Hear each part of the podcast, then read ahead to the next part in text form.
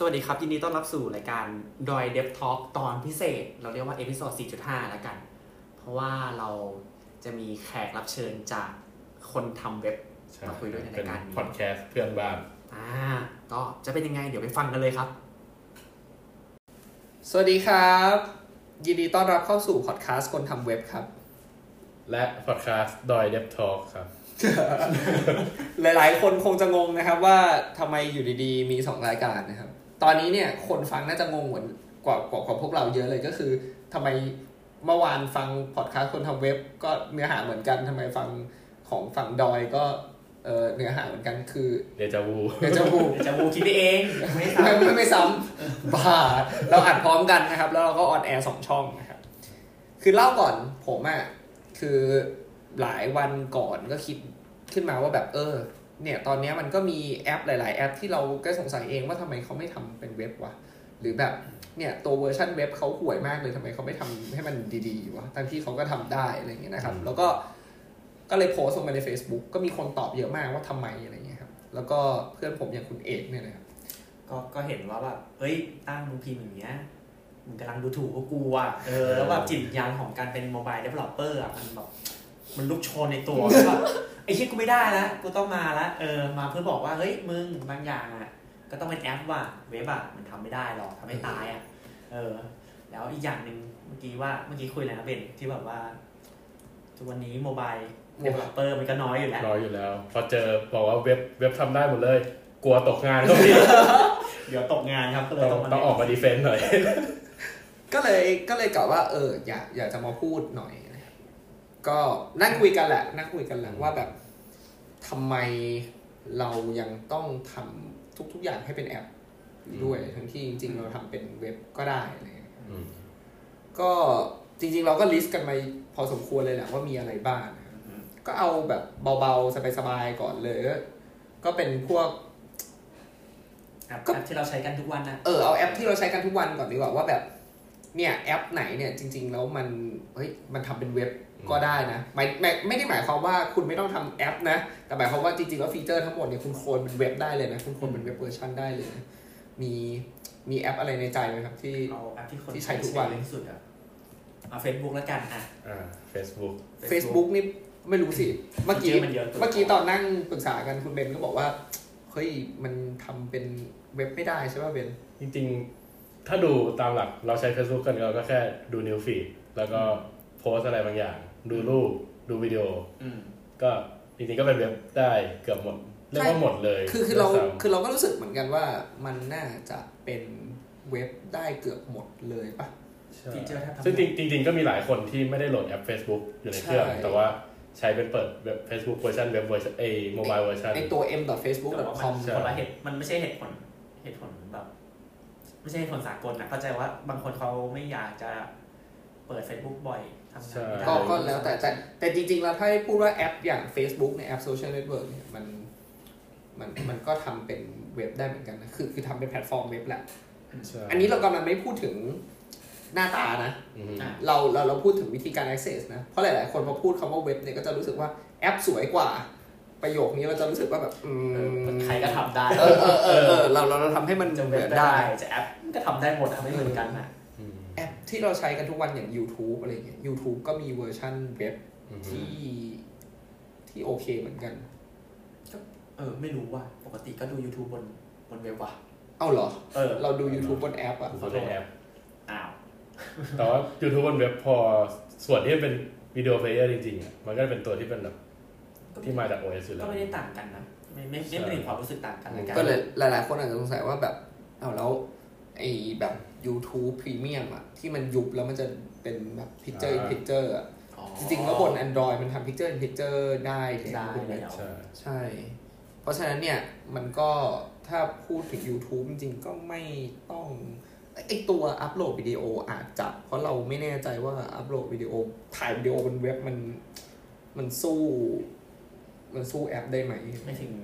ก็คือเหมือนถึงฟีเจอร์ที่ถ่ายวิดีโอไปเลยแล้วก็ไลฟ์สตรีมมิ่งเลยใช่ใช่อะไรพวกเนี้ย เราก็ไม่ชัวร์ว่าได้ไหมอืมถ้าคนจะกังวลอะไรคือ ถ้าถ้าใส่เอฟเฟกต์อะไรเงี้ยอะเราตัดทิ้ง เราแค่บอกว่าเปิดแอปมาก็ record ปุ๊บอืมแล้วก็สตรีมมิ่งเลย แล้วเราจะกังวลอะไรวะถ้าเป็นเราจะกังวลอะไรวะครับไม่ไม่ชัวร์ว่า YouTube ฝั่งคนที่เป็นครีเอเตอร์เขามี post processing อะไรได้หรือเปล่า ถ้าถ้าปกติใช่มีใช่ถ้าปกติมี เอออ่าอ่าหรือ Instagram Instagram ตอนนี้ถ้าผมจำไม่ผิดเวอร์ชันเว็บมันเกือบเทียบเท่าตัวเวอร์ชันแอป ใช่ ใช่ มีพวกฟิลเตอร์อะไรบางอย่างที่มันยัง ส่วนที่หายไปน่าจะเป็นพวก AR อาจจะน่าจะยังไม่ได้ implement ตาม ใช่ใช่ มันแค่ยังไม่ implement ตามเฉยๆ แต่ตัวเทคโนโลยีมันไปตามได้ ไปแล้ว ถ้าถ้าอย่างพวกแบบไอสตรีมมิ่งอะ คือเข้าใจว่ามันมี processing อยู่แล้ว ซึ่งเขาเขาไม่ได้เอาลงแค่ YouTube ที่เดียวอะอืมเขาก็เลยหาแอปหรือโปรแกรมที่มันแบบสตรีมได้หลายๆ channel พร้อมกันอ่ามันก็คนละเคสกันอะอืมดูก็น่าจะทำได้อยู่แล้ว จริง ๆ ส่วนตัวผมผมรู้สึกว่าแอปแก๊งที่เป็นช้อปปิ้งทั้งหลายอะแบบเออ Shopee Lazada หรือ AliExpress อะไรพวกเนี้ยมีผมว่าทำเป็นเว็บน่าจะจริงคล่องตัวกว่าๆเรียกว่าแอปพวกเนี้ยส่วนใหญ่ตอนเนี้ยเอ่อค่อนข้างจะเป็น web view ซะส่วนใหญ่ ที่เราเห็นเห็นๆกันเอาเหรอ ใช่ใช่ ตัวอย่างแอป Lazada หรือว่า Shopee มันจะมีเล็กเฟสบางส่วนอย่างเงี้ยอืมหน้าหน้าแท็บที่เป็นหน้าพวก payment หรือว่าตะกร้าอย่างเงี้ยอะมันจะเป็น native แต่ว่าหน้าโฮมเนี่ย เพราะว่าด้วยความที่เว็บพวกเนี้ยมันมีแคมเปญที่รันบ่อย อ๋อแล้วเขาไม่อยากอัปเดตแอปตามไม่ทัน เขาเลยบอกว่างั้นเปลี่ยนเป็นเว็บวิวแล้วมันอัปเดตแคมเปญผ่านหลังบ้านมันง่ายกว่าอืมในจริงๆเทคนิคแล้วมันก็เป็นเว็บอยู่แล้ว แล้วก็เป็นเว็บได้เหมือนกัน เรียกว่าเป็นลูกครึ่งมันมันจะมีบางอย่างที่มันไม่ได้แบบไม่ได้เปลี่ยนแปลงไวอะเออมันจะเป็น native คืออย่างเช่นที่ผมเห็นนะอย่าง AliExpress อะตัวเวอร์ชันที่เป็น mobile web อะอืม ที่ Google เข้าไปช่วยอยู่ช่วงหนึ่งก็แบบหูยอลังการเลยนะ ฟีเจอร์นี่แบบขนแบบฟีเจอร์ใหม่ๆ ในเบราว์เซอร์แบบอะไรนะเขามี user credential management API อะไรอย่างเงี้ยก็มามาครบเลย มากันครบเหมือนกัน ล่าสุด Traveloka เองตัวเว็บก็อัปเดต อัปเกรดจนแบบ เท่าเท่าเกือบเท่าแอปละ คุณคุณเบนเคยใช้ชาโลกาหรือเปล่าครับไม่เคยครับไม่เคยเอาทำไมอะทำไมไม่ได้ใช้อะใช้เดี๋ยวตายวะผมใช้ใช้แต่เจ้าเดียวครับ พอดีว่าวันนั้นผมไปเจอ Product Manager ของ Traveloka แล้วเขาก็บอกกันมาว่าแบบ เฮ้ย ตอนนี้เขามาอัปเกรดตัวเว็บอะให้มันแบบ capability เกือบเท่าแอปให้ได้นะ เพราะเขารู้สึกว่ามันไม่มีอะไรแล้วที่แบบในแอปของเขาอะเออที่มันจำเป็นที่จะต้องแบบ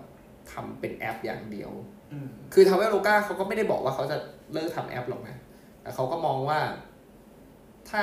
คนมันยังคนต้องมารอให้คนดาวน์โหลดทุกครั้งอะยูเซอร์มันจะคิดเยอะขึ้นกว่าจะเข้า Store ไปกดดาวน์โหลดอะไรเงี้ยอืมทั้งที่จริงๆ Core Feature เขาก็แค่จองใช่ใช่มันเป็นเรื่องเรื่องที่ทำ relate ด้วยคือแบบถ้าพลาดไปมันคือเสียอาจจะเสียโปรดีๆใช่แล้วบางคนก็ไม่ได้ลงแอปไปด้วยอะไรเงี้ยใช่คือแบบมาเห็นโปรเขาแบบเฮ้ย มันโปรโปรด่วนโปรร้อนอะเออเขาอยากจะกดปุ๊บไปเลยเออแต่พอเว็บมันไม่ดีเขาก็ติดปัญหาว่าแบบอ้าวถ้าเข้าไปใช้เว็บแล้วฟีเจอร์มันไม่ได้เงี้ยมันก็กลายเป็นว่า drop ต้องมานั่งดาวน์โหลดอีกบางที user ก็ drop ไปเลยเขาก็เลยมองว่านั้นทำเว็บให้มันเท่าๆแอปไปคนอยากเข้ามาใช้แบบด่วนๆ หรือเข้ามาใช้เป็น spot use เนี่ยก็แค่เข้าผ่าน URL อืมจริงๆ คอนเซ็ปต์นี้คล้ายๆกับ Spotify นะ ก็เคยไปเจอ Spotify จำไม่ได้แล้วก็พูดงานไหน เขาบอกว่าเขาพยายามอัปเกรดตัวเว็บ ให้มี capability ไปให้ถึงแอปเลย เพราะว่าเขารู้สึกว่าบางทีคนกดลิงก์มาจากอะไรสักอย่างแล้วอยากนั่งฟังเพลงเงี้ยถ้าคนไม่ได้ลงแอปอะอย่างน้อยตัวเว็บมันเสิร์ฟ experience ที่ดีมากอืมๆพอถึงฟังไปถึงจุดๆหนึ่งเขาก็เด้งมาบอกว่าอืมโหลดแอปเถอะโหลดแอปไหมเออเออจะได้ทำนู่นทำนี่ได้ต่ออะไรเงี้ยเพราะฉะนั้นเนี่ยในมุมหนึ่งเว็บมันก็หมายถึงว่าแอปพวกเนี้ยที่เราออกมาพูดกันนะมันก็เป็นเรื่องแบบเฮ้ยไม่ได้บอกนะว่าแบบ จะต้องไปฆ่าแอปทิ้ง แต่มันก็มีประโยชน์ในเชิงการแบบ first usage มีแอปอะไรอีกไหม ที่เรารู้สึกว่าไม่ต้องทำเป็นก็แอปก็ได้ มีคำถามคืออย่างเช่น ถ้าอะ Shopee ตัดทิ้งอยู่แล้วพอืวมกอืมพวกอีคอมเมิร์ซอ่าอะจะแน่นอนอยู่แล้ว แล้วถ้าเป็น banking อะ mobile banking ไอเนี้ยเป็นเรื่องที่เรานั่ง discuss กันคือก่อนหน้านี้คือต้องทุกคนรู้แหละว่าเราเตรียมตัวก่อนอัดแล้วคงไม่มีใครมาแล้วก็นั่งคุยกันหรอก ไม่ปกติกูต้นสดนะเว้ยอ๋อเหรอ ก็บ้างนะนานๆทีเอาแบบง่วงๆก็ต้องสดอยู่ แต่ banking เนี่ยเราก็มันคือในมุมหนึงเราก็รู้สึกว่าอย่างแอปที่เป็นแบงกิ้งอืมมันก็ทำเป็นเว็บได้เหมือนกันนะ เพราะถามถ้าเราจะโอนผ่านพร้อมเพย์เราจะ QR code ให้เพื่อน ก็ฟีเจอร์สามัญที่เราใช้บ่อยๆปะเข้าไปเช็คยอดเออเงิน ซึ่งพวกนั้นมันก็เป็นเขาก็มียิง API หลังบ้านอยู่แล้ว ใช่ซึ่งที่นี่มันเป็นเว็บได้ เออ มันก็เป็นเว็บได้ คือจริงๆแล้วผม ผมชอบอันหนึงว่ะ ไอสมัยก่อนตอนที่ยังอยู่สิงคโปร์อยู่ แล้วเขามี UOB อะเราใช้แบงก์ UOB UOB มันก็ออกตัวที่เป็นเว็บออกมาเพราะแอปมันก็แอปมันก็มีอยู่แล้วนะ แต่มันทำแต่มันทำตัวเว็บออกมาโคตรดีเลย ดีในระดับที่มันใกล้เคียงกับใก ล้เคียงกับแอปมาก ๆ เลย คือณวันนี้ถ้าเราเราไปใช้ UOB ที่เป็นออนไลน์ เนื่องจากว่าเมื่อก่อนผมใช้บัญชีธนาคารของ UOB ด้วย มันก็โหย feeling แบบแอปเลยนะไม่ต่างกันหมายถึง app-like อะอืมแต่มันแต่มันไม่ได้หมายแบบโทษทีมันไม่ได้เหมือนธนาคารไทยหลายๆธนาคารที่แบบเปิดเว็บเข้าไปแล้วแบบเฮียอะไรเนี่ยเออแบบบางอันยังไม่ได้ responsive เลยเรื่องง่ายๆอะไรอย่างเงี้ยบางคนก็เลยมองว่าแบบอ๋อ เว็บมันไม่เร็วอะไรเงี้ยผมอาจจะค่อยได้ได้ยินบ่อยมากเฮ้ยเว็บมันไม่เร็วเว็บมันไม่สวย ก็เลยไม่อยาก ไม่อยากใช้เว็บ เว็บมันไม่ดี ประเด็นพวกเนี้ยผมรู้สึกว่ามันไม่ใช่เรื่องมันไม่ใช่เรื่อง technical limit มันเป็นเรื่อง mindset ของ developer ที่ dev ออกมาว่าแบบเฮ้ย you อยากจะทำให้มันออกมาแบบ app-like ขนาดไหน ตอนแรกก็สงสัยว่าทำไม Google ถึงพูดนักหนาว่าแบบเป็นเรื่อง app-like เป็นเรื่องความรู้สึกอะไร เงี้ยเออแต่ก็เขาหลังๆก็เริ่มเข้าใจว่าเออมันเป็นคนมันยังติดภาพ mindset เดิม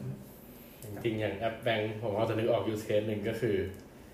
เขาต้องการให้ user ใช้ cellular อ๋ออะอ่าอะ make sense เพราะว่าเพราะเรื่อง security เขาเดียวใช่เขาต้องการแบบ somehow ที่จะ verify ด้วยว่าคนคนนี้คือใคร ไม่แต่ technically จริง ๆ เราทำได้ เราทำได้อยู่แล้วนี่ บนคือบางบนทำเว็บมันก็ทำได้เพราะมันแค่บังคับให้มันใช้ดัก header ใช่เออแต่มันต้องไปคุยกับไอ้นี่นี่ มันต้องไปคุยกับ ตัว provider ตัว ISP provider ใช่ให้ซึ่งในความเป็นจริงตัวแอปมันก็ต้องใช้ท่านั้นปะหรือแอปมันจะมีท่าอื่นจริงๆแอปก็เป็นท่านั้นณตอนนี้ดัก header เอาอะเหรอใช่เท่าที่เท่าที่จำได้ณตอนนี้ ไม่ก็ได้ไม่ได้ใช้ก็เหมือนกันแนบ header ไปใช่ไหมล่ะใช่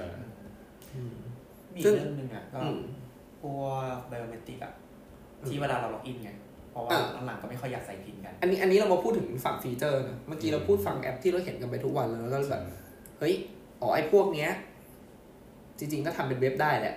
ทำเว็บให้ดีอะให้มันหน้าตาเหมือนแอปเนี่ยก็ได้แหละแล้วก็รีพิเหมือนแบบฟีเจอร์พอๆกันเลยได้อืมคราวนี้เมื่อกี้คุณเอกพูดขึ้นมาแบบว่าไม่ติดมันก็เข้าเรื่องฟีเจอร์นะใช่ฟีเจอร์แบบเป็นฟีเจอร์เรามาเจาะที่ปลายเอาไว้ฟีเจอร์ดู ว่ามีฟีเจอร์ไหนบ้าง อย่าง biometric เนี่ย ปัจจุบันแล้วเราทำได้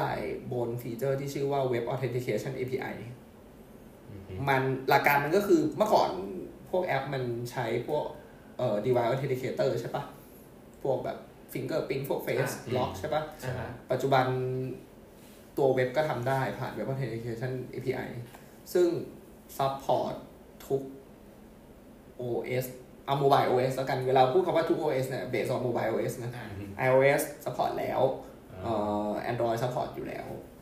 ซึ่งรองรับที่ว่าคือเช่นหนอยก็รองรับทางเฟซลองเฟซไอดีได้เลยใช่ไหม Face ID Touch Bar คู่นี้ อืมก็อย่างของ Android อะ Android หมดเลย Android จริงๆ มัน support ตั้งแต่ไอ FIDO ไอตัว key อะอืมอ่า fingerprint ที่เป็น native touch bar ได้ ตัว face unlock ตัวใหม่ของ Pixel 4 ได้ ได้ เอาเพราะว่าอันนั้นมันไปอยู่บน มันเป็น มันเป็น API หลักของ Android ไง แล้วถ้าอย่างแบบของซัมซุงที่มันใช้อ่ามันเป็น third party เออเขาเขาทำเองอะ เป็น iris scanner ถ้าอย่างของโมบายแอปจะบอกว่า อ๋อซัมซุงเขาทำ ADK มาให้ เราเอาไป implement ใส่ เพราะว่าอย่างนั้นมันก็จะไม่ลอง มันจะไม่รองรับเฉพาะ อย่างนั้นนะไม่น่าจะรองรับ คืออย่างนี้มัน support authenticator ที่ support เป็นมาตรฐาน standard Fido to Pack อะไรพวกเนี้ย แล้วก็พวก Skynet ที่เป็นของ Android จะบอกว่าต้องรอของ iris scanner ของซัมซุงไปอยู่ใน standard ของ Android ไม่ซึ่งเราว่าไม่น่าจะมีปัญหา เพราะว่า Samsung contribute feature นี้ด้วย Web Authentication API อ่าเพราะซัมซุงค่อนข้างจะเข้าใกล้กับฝั่งทีมโคม เพราะตอนนั้นคือเรื่องซัมซุงเบราว์เซอร์เขาก็อ๋อพยายามอัปเดตซัมซุงเบราว์เซอร์อยู่ คือเอางี้โลกตอนนี้แบ่งเบราว์เซอร์ออกเป็นแค่3กลุ่มใหญ่ ๆ กลุ่มแรกก็คือ Internet Explorer ไม่ใช่กลุ่มแรกก็คือเราเรียกกันว่า Chromium Family Chromium Family เนี่ยประกอบด้วย Opera Samsung Chrome Microsoft Edge UC Browser นะฮะ5 browser อืมหลักๆแล้วกันเอ่อ WebKit ก็คือ Safari อืมแล้วก็ฝั่ง Gecko ก็คือ Mozilla อืมเป็นหลัก ก็คือสามสามสามบ้านใหญ่ๆ ส่วนใหญ่แล้ว Firefox กับ Chromium Family มักจะไม่หนีกันมาก ใช่อืมจะทิ้งทิ้งๆกันก็คือฝั่ง Safari ในในในเชิงฟีเจอร์ที่เป็นแบบ utility นะ แต่แบบพวก standardize อย่างเงี้ย ฝั่ง Safari ก็ไปเร็วเหมือนกันพวกแบบ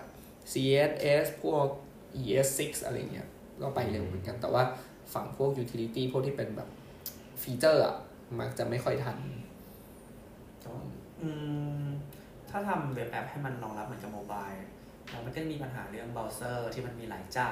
แต่มันก็ไม่ต่างอะไรกับ Android iOS ตอนนี้ไม่ค่อยเหมืฟีอนเจอร์สมัยก่อนละละทำร่วมกันไม่ได้ตอนนี้ไม่ค่อยเหมือนสมัยก่อนละมันตอนค่อนข้างใกล้ขึ้นใช่ปะล่ะใช่ มันคืออะถ้าเอาเรื่อง displaying อะไม่หนีกันมากอืมไม่หนีกันมากละแต่ถ้าเอาเรื่อง ฟีเจอร์หรือ behavior บางอย่างยังหนีกันนิดหน่อยอืมโอเค มีฟีเจอร์อะไรอีกไหมนอกจาก biometric อันในแบงก์เอาแอปแบงก์ก่อนเนาะอะถ้าอย่างเอารวมๆก็ได้นะอ่เอารวมๆเลยก็ได้นั่นแหะเราละเราไล่จากแอปแอปอืมที่แบบอืม daily อ๋อโอเคใช้ daily เสร็จก็ได้ ถ้าอ่าอย่างเช่นแบงก์มัน gen QR เราใช้กล้องกล้องสแกนก็ทำได้อยู่แล้วใช่ไหมกล้องทำได้อยู่แล้ว แต่ว่าจริงๆ ฝั่ง Chromium Family มันมีความ tricky อย่างหนึ่งคือมันเอา บาร์โค้ดเอ่อ decoder ยัดลงมาใน Chrome เลยอืมทำให้เราสามารถเรียกโคมทำได้เลย ใช่ใช้ shape มันลองไป search ดูได้เลยชื่อ Shape Detection API อือฮึทำได้2 shape ก็คือ Face Shape กับเอ่อ Barcode Shape อ๋อฝังมาในตัวเลยไม่ต้องไม่ต้อง handle แล้วก็มี Polyfill ที่สำหรับ iOS ด้วยคือเรียกกล้องขึ้นมาแล้วเดี๋ยวมันเอา Canvas มา process เอาอ่าใช่ใช่ใช่มีอยู่ถ้าอย่าง QR เนี่ย cover ไปถึงปะ cover cover ด้วย Shape Detection API cover ไปถึง QR code ใช่จบแล้วจบแล้วนั่นก็น่าจะประมาณสี่สิบห้าสิบเปอร์เซ็นต์ของแอปส่วนใหญ่ถ่าย QR code ส่งถ้าข้อพูมูดลถึงก็กล้องเออถ้าพูดถึงกล้องเนี่ยจริง ๆ แล้วกล้องของกล้องของเบราว์เซอร์มันก็มันก็ทำเป็นแบบเอามาเอา dis มา display บนบนตัวเว็บได้เลยอะอืมีวันหนึ่ง เมื่อกี้เล่าให้คุณเบนฟังว่าทีวีผมมันมีปัญหา แล้วมันกดรีโมทไม่ได้อ่าก็เลยต้องโทรไปที่ call center สิ่งที่ call center Samsung ไปทำก็คือเข้าไปเว็บแป๊บนึงแล้วมันก็เปิดกล้องบนมือถือเรา แล้วเขาก็บอกว่าเอากล้องฉายไปที่ทีวีค่ะอ่าแล้วสักพักเขาก็บอกให้กดปุ่มนี้นะ มันก็ขึ้นโค้ดบนทีวีมาอืมแล้วเขาก็รีโมทเข้าไปในทีวี แล้วเขาก็ดูแบบกดได้เลยว่าแบบอ๋อเห็นอะไรอยู่ทำอันนั้นหน่อยไหนลองกดอันนี้ให้ดูหน่อยอะไรเงี้ยก็ดีนะไม่ต้องมานั่งสอน user ใช่ซึ่งมันก็กลายเป็นแบบ มันเปิดกล้องกูเลยเว้ยอะไรอย่างเงี้ยอืมก็ก็ก็ดูตลกตลกดีแต่ก็อืมเออเออเออ use case นี้ก็น่าสนใจ ความความประทับใจตอนนั้นก็คืออ๋อกูไม่ต้องลงแอปก็ได้เว้ย ไม่ต้องลงแอปเพื่อให้แบบเขาเข้ามา service อืม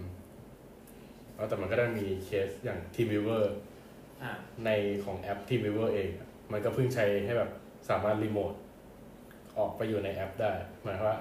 ถ้าเราลง TeamViewer เสร็จแล้วเราสามารถสตรีมหน้าจอจากแอปอ๋ออ่าอ่ากลับออกไปได้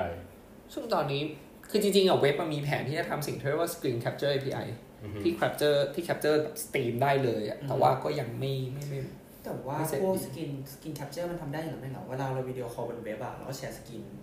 ได้นะเว้ย มันต้องลง native module ป่ะพวกนั้นน่ะเอ้ยหรือเฉพาะ Chrome อะไม่เคยใช้โครมมันก็ต้องลง native module อยู่ดีพวกจ Sky ริงๆต้องลงเพราะว่าไม่งั้นมันจะ access ของข้างนอกเออได้เออหลักการเบราว์เซเอออร์ไม่มันได้ตัวเองเลยหรือมันลงให้อะ มันน่าจะอันนี้ไม่ชัวร์ละกันประมาณเพราะว่าก็เคย เออเคยใช้แบบบนเว็บแล้วก็แบบกดแชร์สกินเพราะจก็แชร์ได้นี่ำหรอเพราะจำได้ว่าแบบอย่าง Slack มันก็แชร์สกรีนบนบนเว็บไม่ชัวร์ไม่ชัวร์ไม่ชัวร์แฮงเอาท์ตอนนั้นสมัย Hangouts ต้องลงจริงเหรอเออจำไม่ได้แล้วว่ะ Hangouts เออ Hangouts เอ๊ะมาหลังๆมั้งมันไม่ต้องลง อ๋อมันไปใช้ รู้สึกมันจะมี API ตัวหนึ่งที่สามารถ access ได้โดยมันจะถามว่าจะแชร์สกรีนอันไหนอืมเออเออรู้สึกจะทำทำได้เท่านั้นอืมมีแอปอะไรอีกไหมใกล้ ๆ ตัว เออ ไอแอปพวก Grab อะอ่าจริงๆก็ถ้าซีเรียสน่าจะเป็นเรื่องของ GPS เนาะ location ใช่อะไรเงี้ยซึ่งมันจะค่อนข้างซีเรียสในฝั่ง driver มากกว่าฝั่ง user ใช่เพราะว่าจริงๆแล้วเว็บเนี่ยก็ access GPS ได้อยู่แล้วอืม แต่ติดตรงที่มันมันไม่มันไม่สามารถ access TTT ได้ไหมที่เบนบอกมันใช่มันมัมันนมันดีลิเกตมันไม่ได้ถี่เท่ากับฝั่งแอป อืม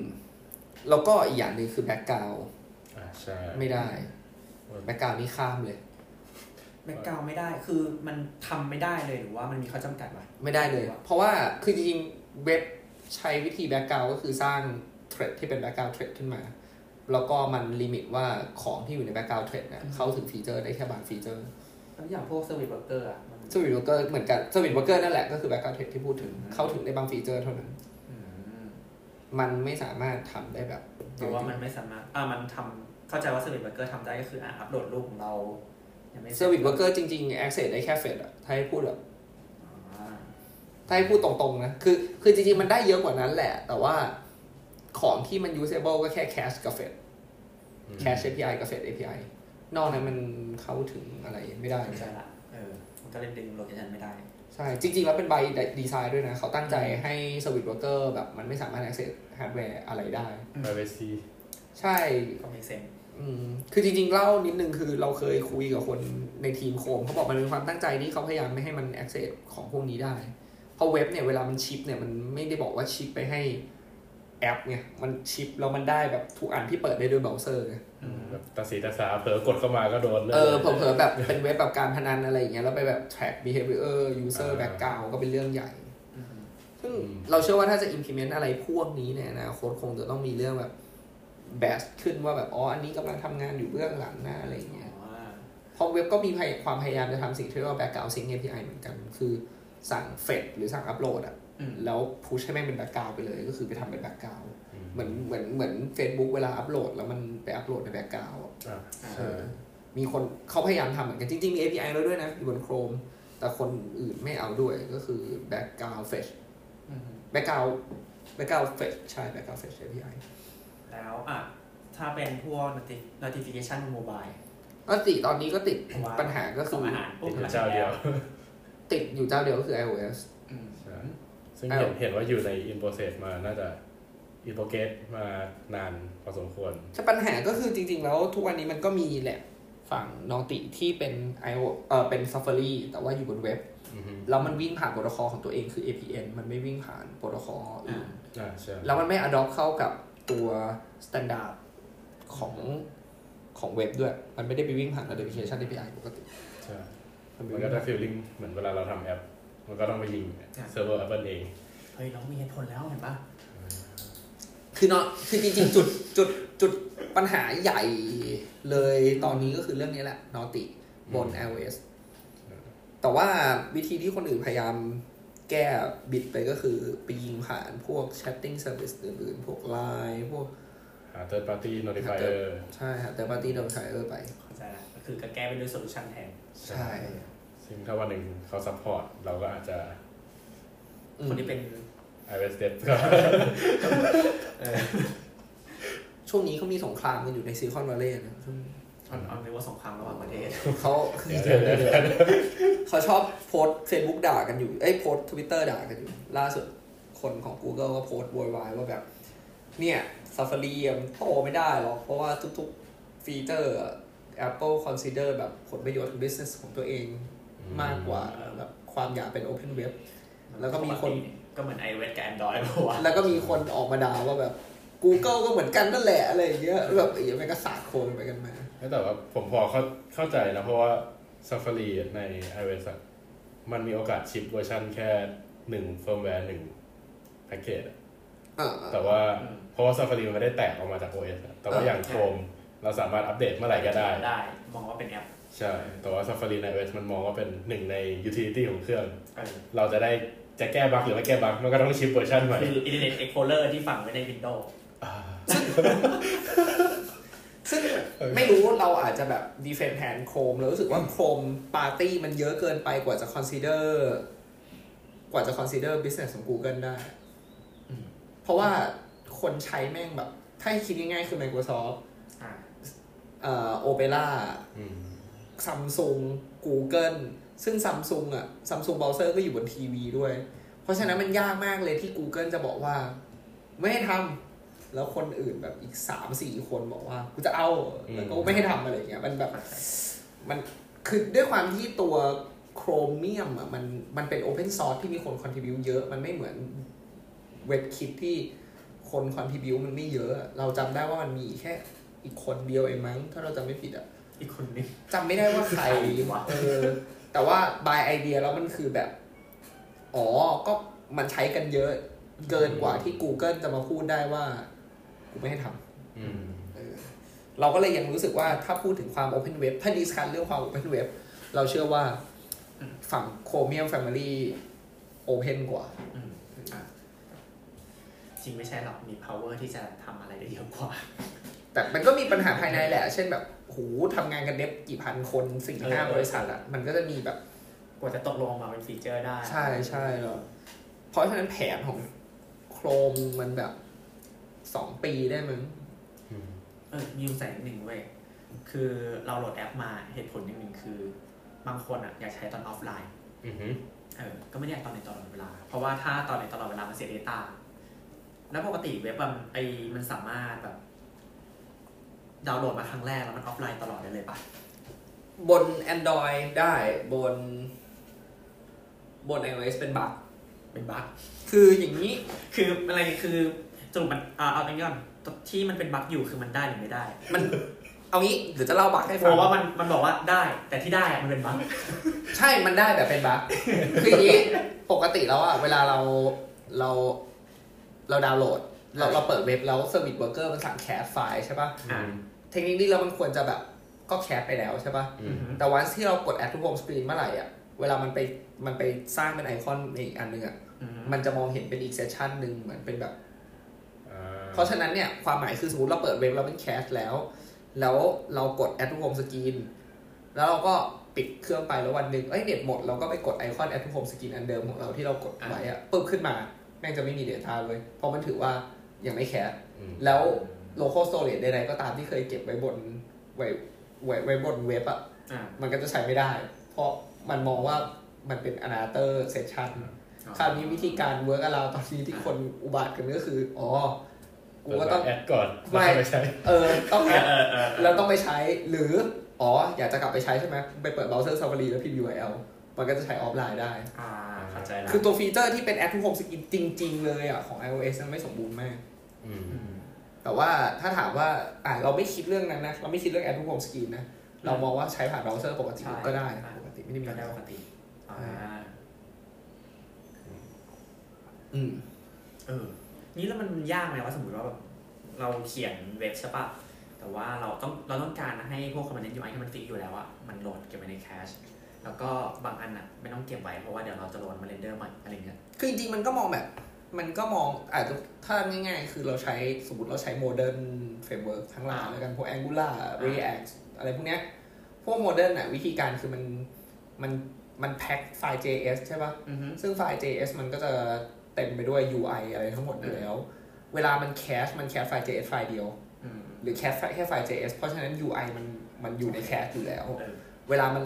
สิ่งที่มันต้องทำงานใหม่ก็คือ คือจริงๆโค้ดที่มันต้องไป fetch อะก็อยู่ในเครื่องเราอยู่แล้ว แค่ result ที่อยู่บนเซิร์ฟเวอร์มันยังไม่ลงมาใช่สุดท้ายมันเดี๋ยว logic ใน JS เราก็จะไปสั่งใช่โหลดมาอยู่ดีแล้วคือจริงๆ อยากจะพูดเรื่องไอ้ออฟไลน์เลยว่ะคือเราอะเป็นคนเคยลองคิดว่าอ๋อมันแอปมันใช้ออฟไลน์ได้ว่ะแต่ส่วนตัวนะเคยขึ้นเครื่องบินแล้วลองใช้แอปที่อยู่ในมือถือสิบกว่าแอปเนี่ยไม่มีเน็ตไม่ไม่ไม่ใช้ไม่ได้เลยอะอย่าเรียกว่ามันแบบเพราะว่าเพราะว่าตัวเว็บอะมันจะเน้นว่าว่าเฟิร์ไอมันจะเสิร์ชเฉพาะสิ่งที่เราใช้ณตอนนั้นปะ คือคือเอาไม่ได้โหลดทั้งหมดนี่คือคือมุมหนึงเรารู้สึกว่าแอปทุกวันเนี้ยออฟไลน์ไม่ได้อยู่แล้ว ไม่มีแอปไหนที่ออฟไลน์ได้ออ๋ยู่อน้อยมากๆเลยจริงก็ต้องก็มองว่าถ้าเป็นถ้าไม่ใช่แอปที่เป็น utility หรือเกมเกมหมดแหละที่เหลือคือต้องออนไลน์หมดเลยเออหรือแบบจองโรงแรมขนาดจะต้องเปิดแบบใบจองโรงแรมเนี่ยบางทีไม่มีเน็ตก็ตายคามืออะไรเงี้ย ก็ก็ก็ก็ถูกก็เอออันนี้อันนี้ก็ไม่ถือว่ามันมันใน sense ของมันแหละที่มันไม่คนที่ออฟไลน์มันก็เป็นประสบการณ์ที่ผมเคยเจอมาเออกับแอปแอปหนึ่งไม่แต่ว่าคือออฟไลน์ที่ว่าก็มองเป็นฟีเจอร์ได้บ้างล่ะคือเราสามารถทำอะไรบางอย่างในออฟไลน์ได้ ใช่ใช่มันมันมันก็บางอย่างได้แล้วมันก็ทำได้อยู่แล้วนี่ใช่ มันก็ไม่ติดอะไร พอออนไลน์ก็ค่อยอัพอัพโหลดขึ้นไปจริงๆก็อย่างตอนนั้นผมเคยเล่นตัวแอปไอ้ Flipkart อืมที่เขาน่าจะเป็นเจ้าแรกๆที่ทำเป็น support ออฟไลน์เป็นอืม PWA ด้วยเออแล้วก็แบบคือตอนปกติแอปมันเป็นสีเหลืองๆเลย แต่ถ้าสมมติตอน add to home screen แล้วเปิดมาแล้วเป็นออฟไลน์ มันจะเป็นสีเทามันจะกลายเป็นสีเทา แล้วมันจะเหลือแค่บางแท็บที่สามารถใช้งานได้อ่าซึ่งมันก็แบบเออมันก็ดีนะ feel ก็โอดีนะเคอะซึ่งอันนั้นน่ะดีมากนะก็อย่างที่บอกแหละเราเชื่อว่าแบบ การที่ทำให้มันเป็นเว็บอะไรบางอย่างมันก็มันก็อาจจะโอเคอืมอืมมีส่วนใหญ่แล้ว ถ้าถ้าพูดถึงแอปอะ แล้วทุกคนจะ against มากเลย มันคือเรื่องพวกแอปที่ต้อง access ฮาร์ดแวร์เยอะๆ อย่างแบบ Bluetooth NFC อืมพวก wearable device อะไรพวกเนี้ยอืมอันนี้ขอตอบแบบในมุมคนทำเว็บเลยคือมึงอย่าทำเป็นเว็บเถอะเออทำเป็นทำเป็นแอปเถอะเพราะว่า behavior มันไม่เหมาะกันเออคือแบบทำไมอะสมมติว่าแบบ fitness tracker อะอืมอะทำเป็นเว็บเหรอโคตรฝืนเลยนะ คนเอาจริงถ้าถ้าในมอง user ทั่วไปเขาจะแบบ ทำไมเราจะต่อโทรศัพท์เข้ากับนาฬิกาที่อยู่ที่มือเรา ต้องเปิดเว็บเพื่อไปอ้อมเซิร์ฟเวอร์กลับมาเหรออะไรอย่างเงี้ยเออรู้สึกแบบมันแปลกๆแปลอะกๆแล้วที่ของมันใช่อยู่ข้างๆกัน หรือแบบบลูทูธอะไรอย่างเงี้ยบลูทูธอะถ้าสำหรับสมมติสมมติว่าเว็บอะแม่ง run แบบออฟไลน์ได้อะเออมันทำได้ไหมต่อผ่าน BLE โดยตรงเลยอะยังไงเหรอใช้เหมือน Access Apple Access BLE ในออฟไลน์โหมดของได้เออก็ได้ เราอย่างพวกแบบสมมติถ้าเราต้องการ sync data ระยะระยะมันก็ไม่มันก็คือเรื่องเดียวกับ background sync ไม่เหรอวะคือใช้คือได้อะคือมันไม่ได้ มันทำมัน access bluetooth ผ่าน background ไม่ได้ คือต้องเปิดใช่เปิดไปเปิดแอปขึ้นมาเปิดเว็บขึ้นมาเท่านั้นใช่ถึงจะ access ได้คือมีครั้งหนึ่งตอนเราที่เราไปจัดงานที่คมเว็บสมิธอะไปกับเบนเนี่ยแหละอ่าแล้วก็ทำเว็บอันหนึ่งที่ sync กับ Mi Band แล้วก็เล่นเป็นเกมอ่ามันจะ detect heart rate ตลอดเวลาได้ความ ก็คือเรารู้สึกว่า อ๋อ มันทำเป็นเกมที่เล่นณจุดจุดๆนั้นได้อืมแต่คำถามคือ ถ้าทำเป็นเว็บแล้วให้ทุกคน access เข้ามาได้คำถามคือใครจะมี Mi Band วะนึกออกว่าใครจะมี Mi Band กับกูอะก็ไม่มีแต่แบบสมมติว่าคุณชิป ของชิ้นหนึ่งที่มันแบบเป็นเป็นบลูทูธดีไวแล้วบอกอ๋อคุณ connect บลูทูธ device กับเว็บนี้สิแล้วเดี๋ยวแบบมันจะทำอะไรบางอย่างให้อะมันก็อาจจะได้ อย่างเราเคยฟัง use case หนึ่งแล้วกัน เราขอไม่พูดว่าเอามาจากไหนก็คือ เขาบอกว่ามีการกำลัง test อยู่กับฟีเจอร์เว็บ USB เนี่ยอืมในการทำออนไลน์อัปเดตเฟิร์มแวร์ผ่านเว็บโดยที่ไม่ต้องลงแอปเข้าเว็บปุ๊บต่อ USB เข้ามือถือ แล้วมันเด้งเลยว่าเว็บ USB enable enable เสร็จปุ๊บ แม่งอัปเดตเฟิร์มแวร์เช็คเวอร์ชันได้โดยที่คุณไม่ต้องทำเลย อันนี้มันก็เป็นเคสที่เอาไว้ทำกับพวกฮาร์ดแวร์ได้ไงแต่ถ้ามันเป็นแบบ เอออย่างอื่นก็จะแอบแปลกๆ คือมันออกมาเพื่อทำให้ทำงานบางอย่างได้แหละ แต่เราไม่ค่อยเชื่อว่าเข้าใจมันมันจะ useful ระดับที่ ship ไปเป็น production แล้ว mass usage อย่างเงี้ยเออคือคือมองว่ามันมันมีได้นะ แต่ว่ามันเรายังนึกใช้ use case ไม่ออกเออคือเรารู้สึกว่าทำเป็นของที่เป็น ambience อะคือคือวางอืมเป็น installation อะโอเคอืมแต่ถ้าถามว่าแบบจะ ship ไปให้ทุกคนในโลกใช้อย่างเงี้ย มันก็ดูแบบแปลกเออคือฮาร์ดแวร์มันมีความแบบ บอกไม่ถูกอะผมวุ่นวายแล้วกัน เออ หรือแบบเว็บก็ access เกมแพดได้อะไรเงี้ย เกมแพด API เนี่ยมีมานานมากนะซึ่ง access ได้หมดเลยนะ พวกแบบจอย Nintendo Switch จอยเอ่อแบบ PlayStation 4 อะไรเงี้ย แต่ก็แบบคำถามคือๆมันจำเป็นต้องขนาดนั้นไหมเออ use case มันน่าจะไม่มี use case ขนาดยกเว้นทำเกมไปปล่อยไปเปิดตามงานอะไรเงี้ยใช่ก็ก็คือทำเป็นแบบของเล่นอะอื มมันอาจจะทำเป็นของที่ mass อืม usage ไม่ได้แล้วถ้าเอ้ยสมมติไอ้พวกแอปที่มันใช้ database เยอะๆอะอ่าอันง่ายๆก็คืออย่างของของ mobile ก็จะมีอะต้องการโหลดข้อมูล something มาเนาะอ่าอ่าใส่ใน database เยอะๆต้องมา query มานู่นนั่นนี่อะไรเงี้ยจริงๆแอปมันก็มีจริงๆเว็บอะทุกทีเว็บมันก็มี database ของมันคือ IndexedDB อยู่แล้วเวลาเทียบมันจะ similar กันปะไม่รู้ว่าก็ก็ก็ค่อนข้างโอเค เอางี้ก่อนอืม คือค่อนข้างโอเค แต่สิ่งที่เว็บก็จะมี limit คือเว็บไม่ใช่พวก storage unlimit อืมอืมเว็บเนี่ยเอ่อมี limitation คือใช้ space รวมกันเนี่ยต่อโดเมนได้ไม่เกิน ถ้าเป็น Chrome นะ Chrome Family เนี่ยได้20%ของ feeding space ยี่สิบเปอร์เซ็นต์ของฟรีต่อโดเมน เป็นมือถือมึงเหลือฟรีสเปซเท่าไหร่วะ น่าจะประมาณห้าสิบเปอร์เซ็นต์ ของเครื่องของเครื่อง ซึ่งเครื่องซื้อมาร้อยยี่แปดหกสิบสองสี่สี่สามสองซึ่งซึ่งสำหรับเราเรารู้สึกว่ามันไม่ก็เยอะแล้วปะวะมันไม่ควรบ้าเอาแบบ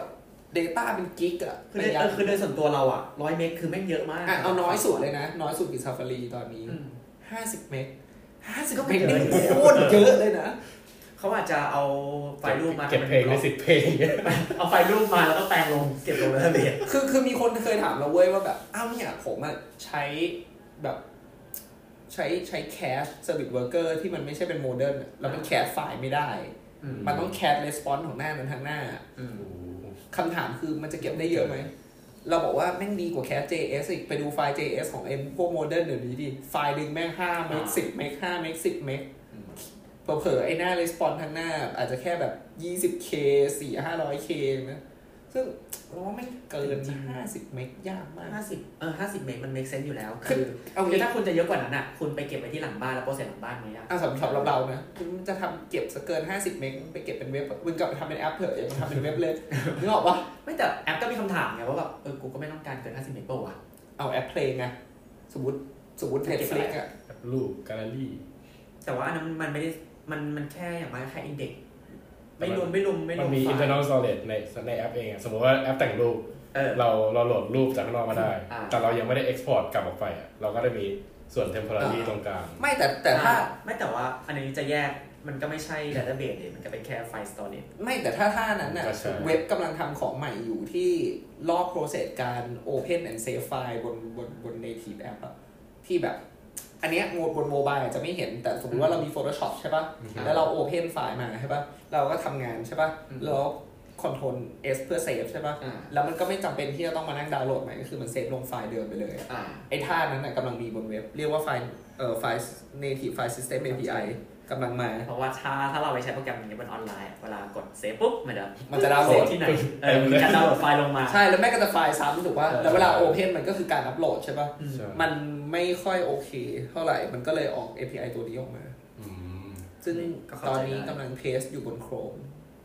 อืมอืมแต่ว่าเรื่องดัตเตอร์เบสคืออยากรู้ว่าตัว index DB อะมันก็แรงมากนะใน DB มัไม่นได้ก็ใช้มีเออ คือถ้ามองเรื่องของ storage อะ เคยเคยไปดูของเว็บใช่ป่ะมันก็จะมีเทียบเทียบเท่ากันอยู่แล้ว ถ้าลองการแบบ database มา query นู่นนั่นนี่ก็จะมี index DB ใช่ใช่เออของไอเว็บมันอะไรนะลืมชื่ออะ database ก็ database แหละเออมันก็จะมีมีตัวที่เป็นเอ่อเรียกอะไรวะอะของ Android เป็น SQL Lite ที่ไอจะมีจะมีเขาเรียกอะไร core Core Data เออ core data อ๋อ แล้วก็ถ้าเป็น Key Value ก็จะเป็น Dictionary แต่ของเว็บมันมี local เป็น storage ถ้าเป็น key value อ่าที่มันจะเป็น Hosted ซึ่งมันก็มีอยู่แล้ว ส่วนไฟล์ Cache อะไรก็มีมันมันมีอยู่แล้ว ตอนนี้ไม่แคสไฟล์ได้แล้วด้วย ก็ไม่ต่างอะไรตรงแล้วจริงๆก็สูสีกัน คืออย่างที่บอกแหละว่าแบบโหถ้าจะ too much advance อะทำเป็นแอปมันก็สบายใจกว่าอยู่แล้ว แต่แบบไอ้แอปที่เราเจอกันทุกวันทุกวันทุกวันนี้อะมันก็ทำ คือเอาง่ายๆอย่างเงี้ยวงในเวอร์ชันเว็บเวอร์ชันปัจจุบันอะก็ไม่ได้แย่เลยนะ ตัวที่เป็นเว็บอะเออแล้วก็ดูเหมือนแบบใช้แทนแอปได้เหมือนกันนะในระดับหนึ่งว่ะไม่รู้เราใช้อยู่เหมือนกันเราไม่ค่อยได้ใช้วงใน ถ้าโดยส่วนตัวใช้วงในบน mobile เป็นหลัก เพราะเออว่าเออรู้เอาพอดีด้วย behavior มากกว่ารู้สึกว่า GPS แม่นกว่าเปล่าอยากจะกินนะตอนนั้นไม่ใช่อะไรอ๋อเออเออพอดีอยู่ข้างนอกอยู่แล้ว เวลาเราเปิดแอป มันก็รู้สึกว่ากดง่ายกว่า กดมันก็ใช่มันมันรู้สึกแบบ ความรู้สึกที่เราเปิดแบบแล้วเห็นตัวเรากระพริบกระพริบมันดูคือสุดท้ายมันอยู่แค่ว่าณตอนแรกอะเออ เราเข้าถึงวงในได้ยังไงเว้ยระหว่างโหลดแอปมากับกด add to home screen อืม แค่นั้นไม่เลยคือจริงเออๆจริงๆพูดหลาย ๆ คนชอบเมนชั่นเรื่อง add to home screen คือเรื่อง installation เนี่ยคือเราก็รู้สึกว่า โอเค บางคนก็บอกว่ามัน repeat replace ได้ บางคนก็บอกว่ามัน replace ไม่ได้อย่างนี้เราว่ามันก็แล้วแต่แล้วแต่คนมองมากๆนะอืม แต่โอเคมันมี alternative way ที่อยู่สามารถ ทำให้แอปมันทำให้เว็บมัน stick อยู่บนเครื่องได้เนี่ยเออแต่ว่ามุมหนึ่งที่แอปมันทำไม่ได้เหมือนกันคือการ search domain หรือพิมพ์ domain แล้วใช้งานได้เลย feeling เนี้ยมันก็ไม่มีบนบนบนแอปเหมือนกัน มันมันก็เป็นแบบแอปมันต้องไปนั่ง search กดดาวน์โหลดเออเออเออเออมันมันมันก็เป็นเราว่ามันเป็นมุมสองมุม trade-off อะเหมือนกันมีถ้าพูดถึงเรื่อง search ก็อย่างเช่นแบบใช้ Google Assistant กับ Siri ที่จะเข้าถึงแอป อะไอ้พวกนั้นมันไม่ได้อยู่แล้วพวกคืออะไรที่ inject เข้าไปในแพลตฟอร์มหนักๆอะมันไม่ค่อยมีอยู่แล้วอืมคือต้องเข้าใจว่าเวลาเขา ship ฟีเจอร์ให้เว็บอะมันคือ ship ให้เว็บทั่วโลกไงอืมแล้วเว็บทั่วโลกมันมีเว็บดีๆกับเว็บแย่ๆสมมติว่าเว็บแย่ๆได้ฟีเจอร์นั้นไปมันก็อาจจะทำทำลาย user ได้ เพราะฉะนั้นเนี่ย use case บางแบบอะมันจะไม่มันมันมันจะไม่สามารถใช้ได้อยู่แล้วบนเว็บ มันไม่เหมือนมันไม่เหมือนจริงเข้าใจว่าเขาถ้าทำให้รองรับมันเข้าถึงได้ แต่ว่า เราว่าเทคนิคไม่ไม่มีใครติดอะไรอยู่แล้วหมายความว่าเทคนิคบนจักรวาลเนี้ยมันทำแอปทำได้อะจะทำให้โคมทำสิ่งนั้นไม่ได้อะเราว่ามันทำได้อยู่แล้ว มันก็แค่ bridge ฟีเจอร์เข้า Chrome ว่ามันมันง่ายมากแต่เราว่ามันติดอย่างเดียวคือสมมติแบบอยู่เป็นคืออยู่เป็น Android มีแอปอยู่ใน Store แอปมีปัญหามันสั่ง revoke ทุกเครื่องบนโลกได้ถูกปะอืมถ้า install มาจาก Play Store ใช่ปะมันสั่งรีมูฟทิ้งได้ มันถอดถอดแอปออกได้ เออมันถอดแอปออกได้ไม่ถึงถอดจาก Store ไปเลยสั่งถอดจาก Store สั่งจากเครื่องก็ได้โดนมันแบนได้มันอะไรได้ เออ แต่ถามว่าเว็บอะแบนไงอะใคร take down ได้บ้างเอออ๋อเข้าใจแล้วสมมุติทำเว็บขึ้นมาแล้วบอกว่า โอเคอยากมีฟีเจอร์แต่แบบนี้แม่งผิด policy สัสเอาแบบ geolocation background สมมติวันหนึ่งเรามีสิ่งสิ่งนี้ๆแล้วแบบใครจะ take down ได้ take down ไม่ได้ take down ทำไม่ได้ได้แค่กูไม่ขึ้น search result ให้มึงอะไรเงี้ยใช่ซึ่งมันแบบคนที่โดนไปแล้วมันโดนไปแล้วไงแต่อืม Android อย่างเงี้ยอื มมันสั่งลบได้ ถ้าจำไม่ผิดอะ มันแบนแล้วมันหลุดออกจากเครื่องได้นี่ถ้าแอปที่เป็นมาแวร์แบบไม่ชัวร์ในเครื่องไม่ชัวร์ถ้าแต่ว่ามันมีถ้าเครื่องนั้นล็อกอินพวกมันมีพี l d a p อะไรเงี้ยมันจะมีมันจะมี l d a p บางอย่างที่มันขอสิทธิ์แอดมินไว้แล้วมันสามารถ format เครื่องนั้นทิ้งได้ หรือว่าสามารถลบอะไรได้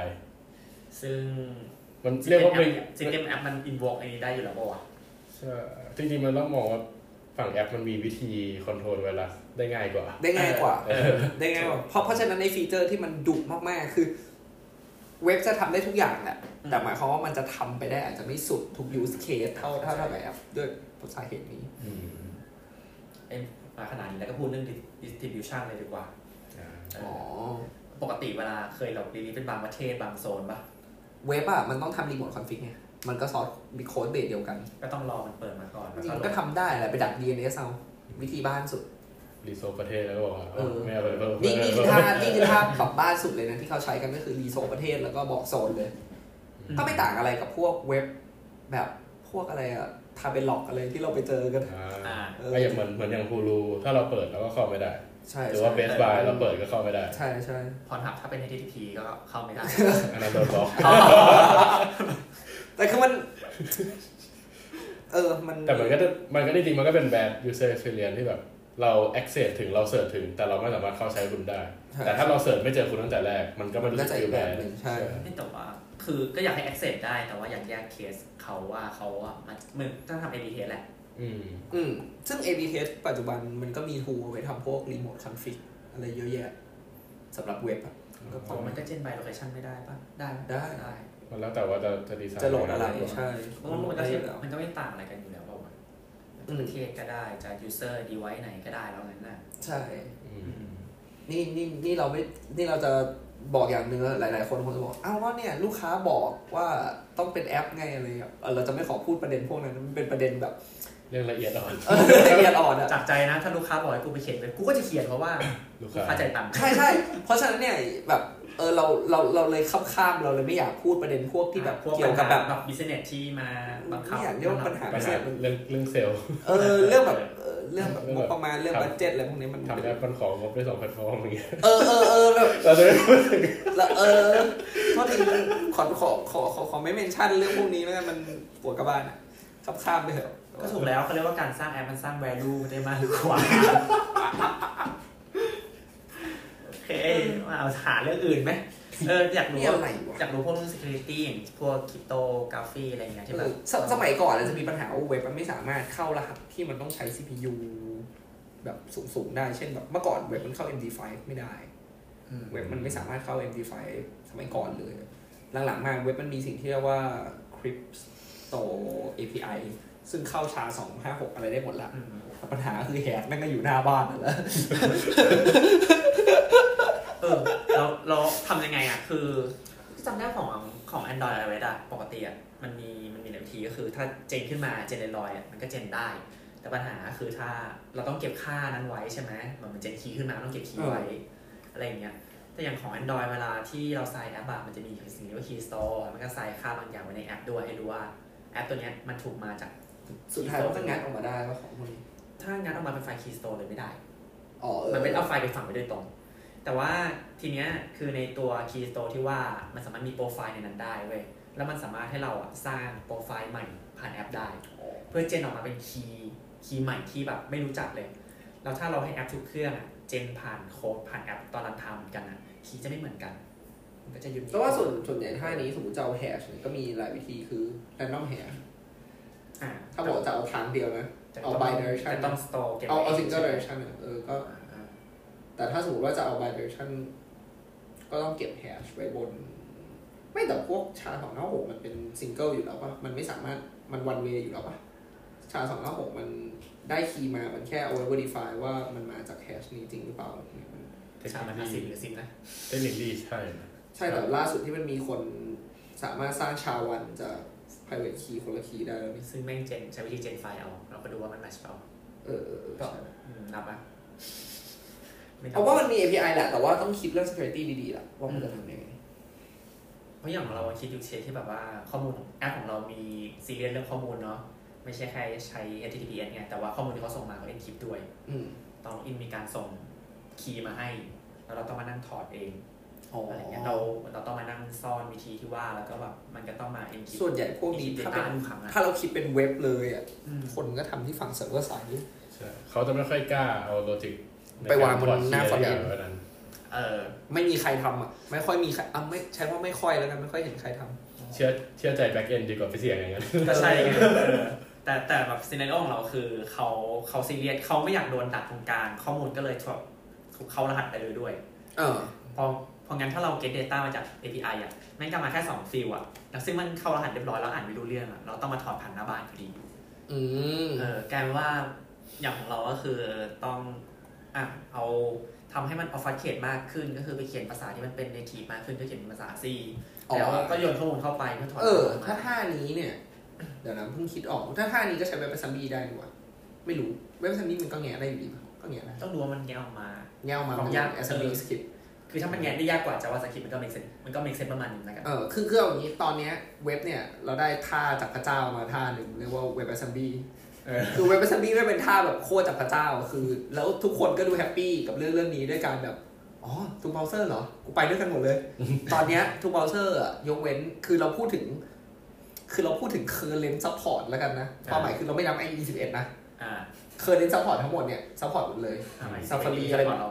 ฮะ IE สิบเอ็ดไม่ support เราอะ เหมือนจะไม่แล้วนะไม่รู้อะ IE มันไม่ไม่ support ไปแล้วเหมือนเพิ่งประกาศไปแล้วล่ะเออเร็วๆนั้นแหละก็เลิกใช้มันเลิกใช้ไปนานแต่ว่าเอาง่ายอย่างอย่าง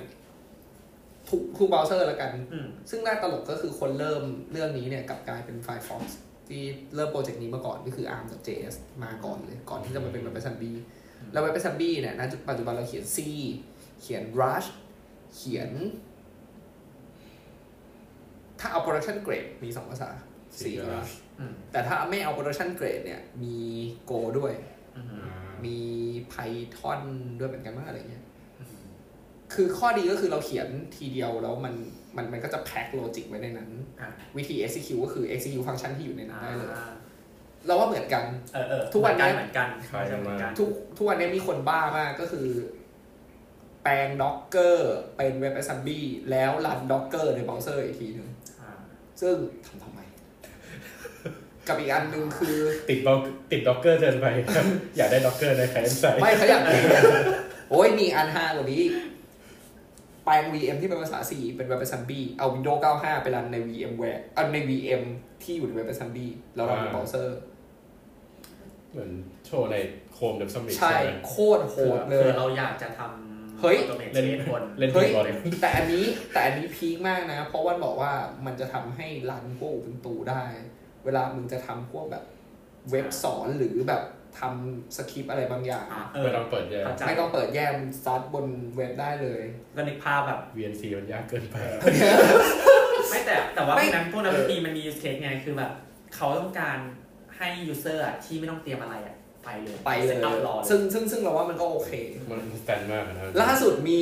Inception ของ WebAssembly เขาบอกว่าเวลาเราเขียน logic บางอย่างเป็นภาษา C ใช่ปะแล้วเราจะเอาไปใช้กับใน stack อื่นๆ เราใช้ไม่ได้ใช่ปะเพราะมันสุดท้ายมันก็ต้องแปลงเป็น binary แล้ว binary มันก็ต้อง execute แบบวิธี execute บ้านสุดของ binary ก็คือผ่าน command line ถูกปะอ่ามันก็เลยบอกว่าไม่เป็นไรมึงเอาโค้ด C อันนั้นนะมาแปลงเป็น WebAssembly เว้ยอ่าแล้วเสร็จปุ๊บ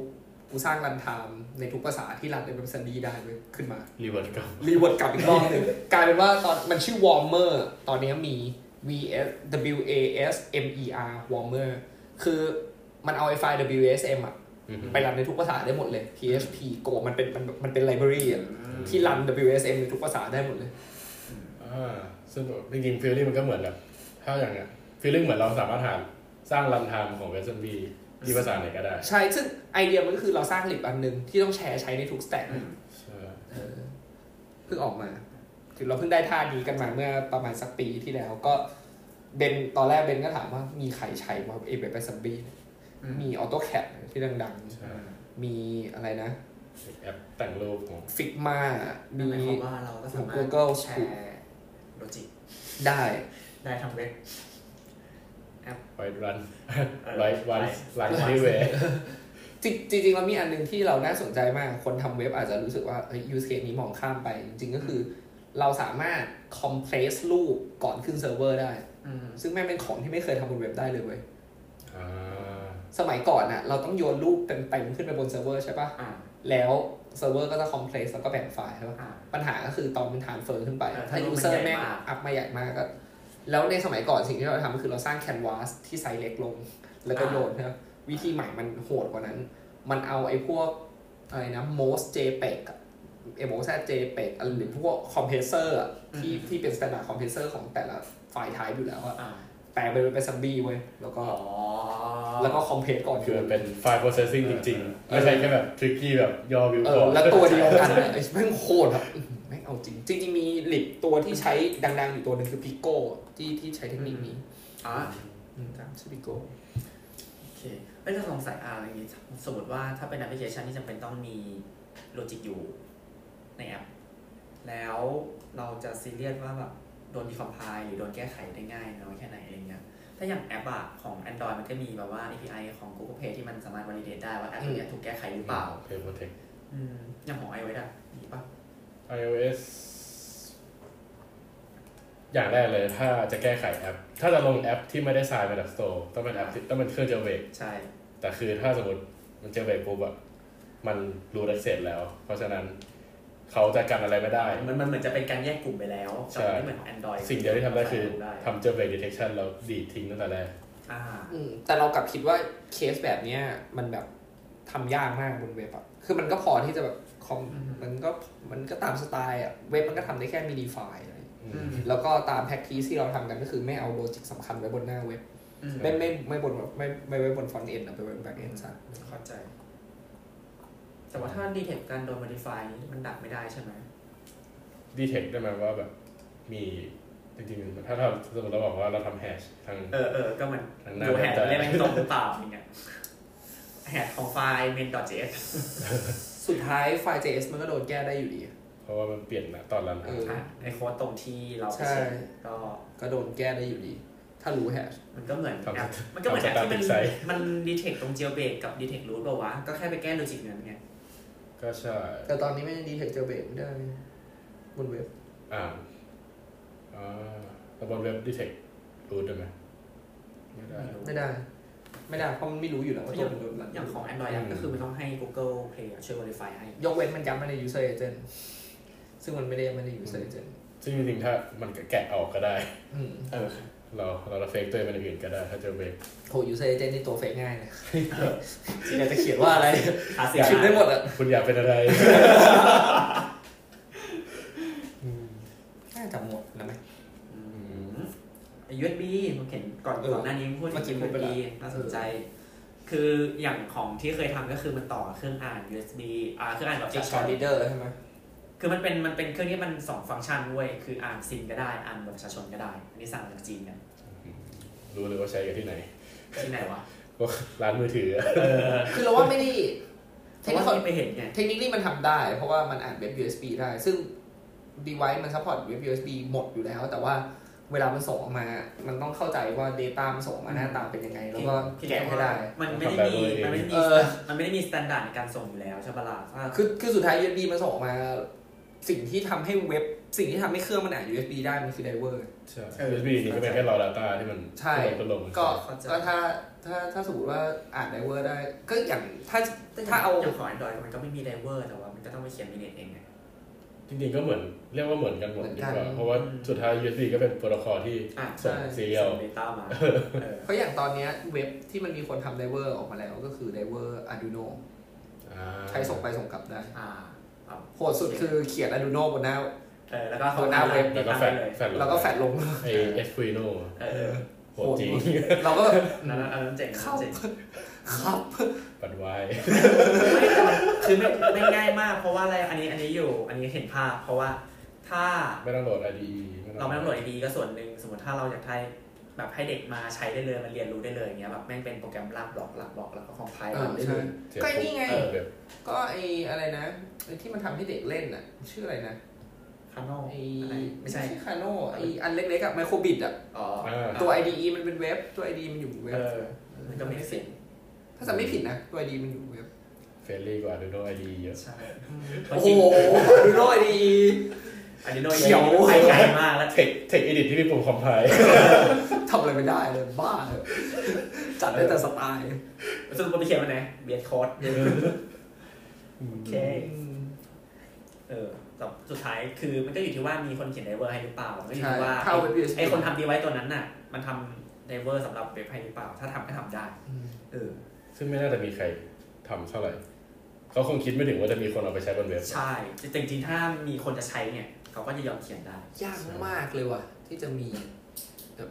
feeling เหมือนแบบอะเรามีปรินเตอร์ POS อย่างเงี้ยเออถ้าสมมติเขาต้องเขียน driver เขาจะเขียนให้เว็บหรือเขาจะเขียนให้แบบภาษาภาษานั้นไปเฮ้ยแต่ไอตัวปรินเตอร์ที่มันเป็นไอเอาจริงๆเขาอาจจะไม่รู้ว่ามันทำได้เว้ย thermal printer ใช่ไหมมีแล้วนะ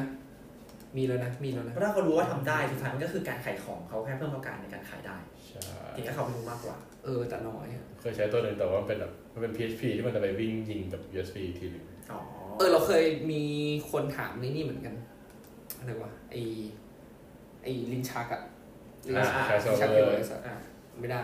แม่งใช้วิธีทริกกี้ก็คือรันเซิร์ฟเวอร์ไว้แล้วก็ยิงคอมมานด์เข้าเซิร์ฟเวอร์ไม่รู้ยังไงกันตัวลิ้นชักตัวลิ้นชักอะแบบสมมติว่าใช้ POS ใช่ป่ะอ่าอ่าแล้ว confirm เป็น POS เสร็จแล้วลิ้นชักเด้งออกมา เออ เออ มันมันมีคนที่อยากทำ driver มันก็เลยทำเป็นแอป แล้วก็ run เป็นเว็บเซิร์ฟเวอร์ แล้วมันก็เรียกเคอร์ API ในตัวเองอะอ่าเพื่อเปิดลิ้นชัก ไอ้ลิ้นชักอันนั้นอะ ไอ้ลิ้นชักที่มันเป็นคาร์ซอลแต่มันก็ขึ้นอยู่กับว่ามันเป็นวิธีสั่งงานเป็นแบบไหนปะขึ้นอยู่กับฮาร์ดแวร์เอาจริงใช่มันมันเป็นเรื่องที่มันขึ้นอยู่กับฮาร์ดแวร์ด้วยใช่เอออันนี้เราคือโตงานนะแวร์อะเวลาทำฮาร์ดแวร์อะไรพวกนี้อย่าฝืนเลยเออเรื่องคนเรื่องกันที่บอกชอบงานดีกว่าเออเออ คนชอบฝืนแบบ นี่จะทำเป็นแบบ เออคือเรารู้นะ ว่าแบบเฮ้ยมันทำเป็นเว็บได้แต่มึงไม่ต้องทำเป็นเว็บทุกอย่างก็ได้อะไรอย่างก็เงี้ย feeling นั้นแบบเอาอันเนี้ยแม่งรองรับฮาร์ดแวร์โดยเฉพาะแล้วก็หา interface หรือโปรโตคอลการสื่อสารเออกัแบนบก็ได้อะไม่ต้องทำมันเป็นเว็บเข้าใจเข้าใจก็ได้ นี่คือคุณนะเหมือนที่พยายามเอา Android Android มาติดต่อ GPIO ป่ะอืมใช้ Library Pi เออตอนนั้นตอนเขียนก็งงว่าแบบทำไมกูต้องมารันรีซอสที่มันดูเวอร์วังอะไร เงี้ยเพื่อสที่ร้างบางคนไฟกเอาระพริบพยายามเอาแล้วก็ที่พายกลายให้กลายเป็น Android แบบเออเออนั่นแหละนี่ก็เขียนในพายไปเถอะเนี่ยระหว่างนี้ลองเสิร์ชเสิร์ชเสิร์ชดูมีคนทำสิ่งที่เรียกว่าเว็บ ADB อ่าคือเสียง Android เหรอเออเอ้ยยะแต่มันก็ต้องไปคุยผ่านในตัวแบบ driver USB ADB ต้องมี adb ไอไฟล์ adb ของ Android อยู่ดีป่ะไม่แน่ใจมันอาจจะใช้วิธีปั๊มโมเป็น WSM ป่ะถ้าเฮ้ยอันนี้น่าสนใจ อ๋อไม่ มันก็สร้างเรียก command หลอก line เข้ามาเลยอืม ไม่ก็มันแปลว่าหลอกในโปรโตคอลยิงเลยยังไงวะ มันสร้างคริปโตเองมันมันอ๋อ มันรีเพส ทำตัวเองให้กลายเป็น ทำ ADB ไฟล์ใช่ ใช่ เพราะว่าสุดท้ายแล้ว ADB มันคือฝั่งเซิร์ฟเวอร์กับฝั่งเออแคใช่นมันเออ มันมันมันแค่ยิงสัญญาณเป็น ADB อันนี้ก็บ้า ขยันศาสตร์คืออย่างที่บอกมันถ้าจะทำมันก็ไปได้แต่เราก็แค่ไม่รู้สึกว่าทำไมต้อง ไม่ทำงานปกติกันแล้ว ไม่มีงานการท